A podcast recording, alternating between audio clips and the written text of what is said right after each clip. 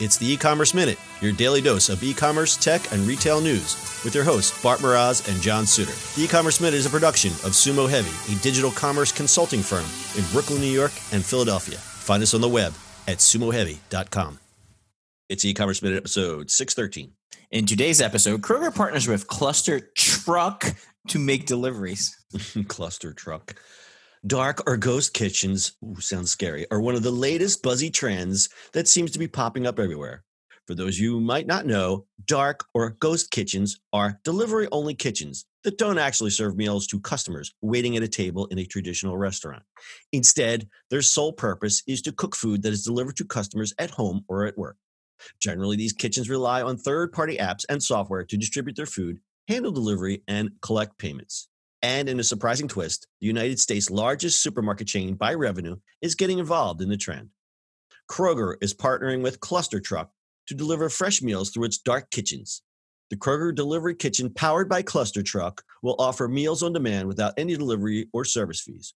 The company plans to launch the service in Indiana, Ohio, and Colorado. ClusterTruck is a software platform with integrated delivery only kitchens that already operates in Denver, Indianapolis, Columbus, and KC. After a customer places an order, the meal is prepared in one of the cluster truck kitchens and delivered within 30 minutes. The central kitchens don't start prepping an order until a driver is available to take the customer's delivery to the correct location, ensuring that all meals are fresh and hot. The menu itself is varied, but you can expect to get your standard delivery fare like pizza and pad thai, among others.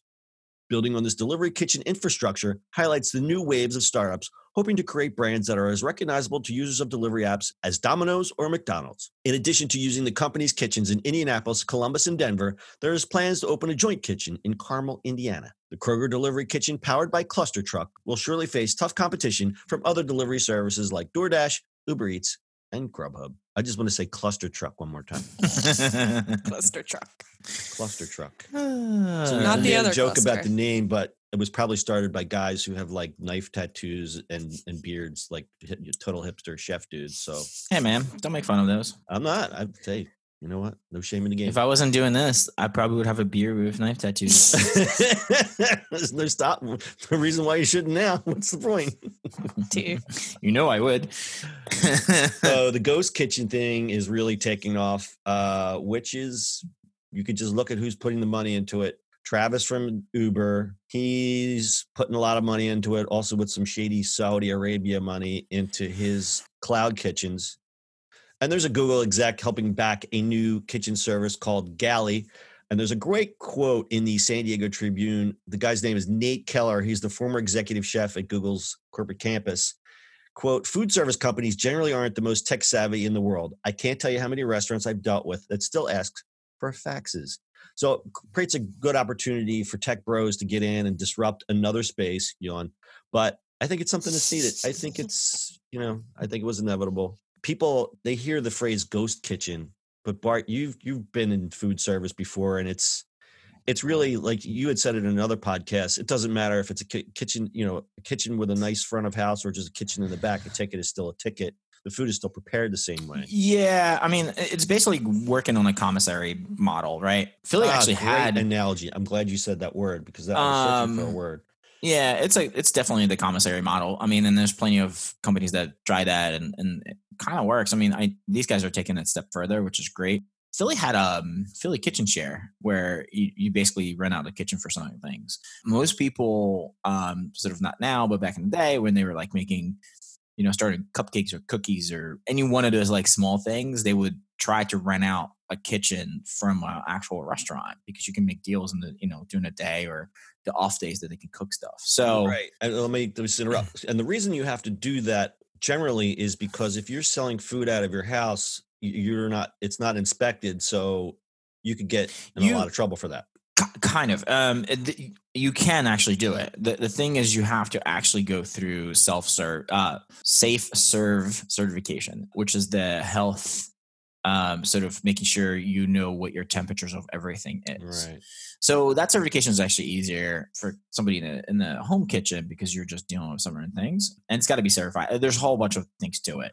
It's a little harder for obviously restaurant businesses and things like that. Um, you know, cookies and stuff like that. those kind of products are easier for the most part, but you definitely need to go through it, and every restaurant's go through it. So it doesn't really matter, but commissary it's easier for somebody you already have it um you know you're basically just sharing space it's a you know a commissary could be for one company ghost kitchens are i mean that's just a new name for for that style Yeah. Okay. So Ghost Kitchen is really just another commissary kitchen.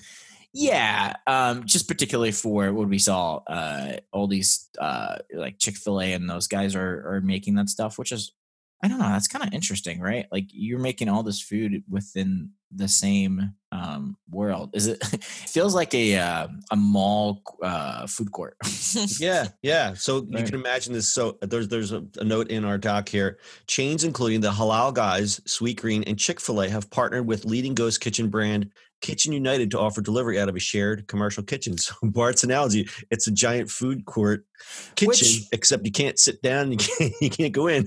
right but like what's weird is halal guys right? You got you got chick-fil-a sweet green and halal guys. I mean that that's a weird combo. You could you couldn't get more of a diverse uh, classification of foods together in one kitchen, right because halal has to be a very specific way of right?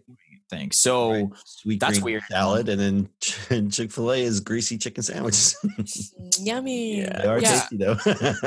so I think it's a uh, winning idea because when you get the shared facilities, and Bart, you made a point earlier where it's like if you have a kitchen with downtime, uh, something like that would be great. And I think the money and the tech bros are, are capitalizing on this and finding ways to streamline it and make a lot of money out of it. So I don't think the word ghost kitchen or dark kitchen is going to go away anytime soon. I think we're just going to see this expand because we've talked in many of our other podcasts about how the deliveries and the delivery services are fighting and competing and no one cooks anymore. Everyone just gets all their stuff delivered. right So I think this is becoming the, the future of, of just food service and food delivery. Um, I hate The to see it at the expense of a sit down restaurant, but you know, convenience is convenience. Time is money. All right, do a little stat time. Food delivery is set to become a 75.9 billion with a B business by 2020, according to a 2018 Cowen and Company report.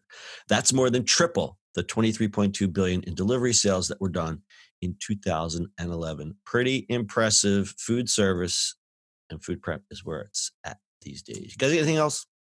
Nope. That's your e-commerce minute for today. We'll see you on the internet tomorrow.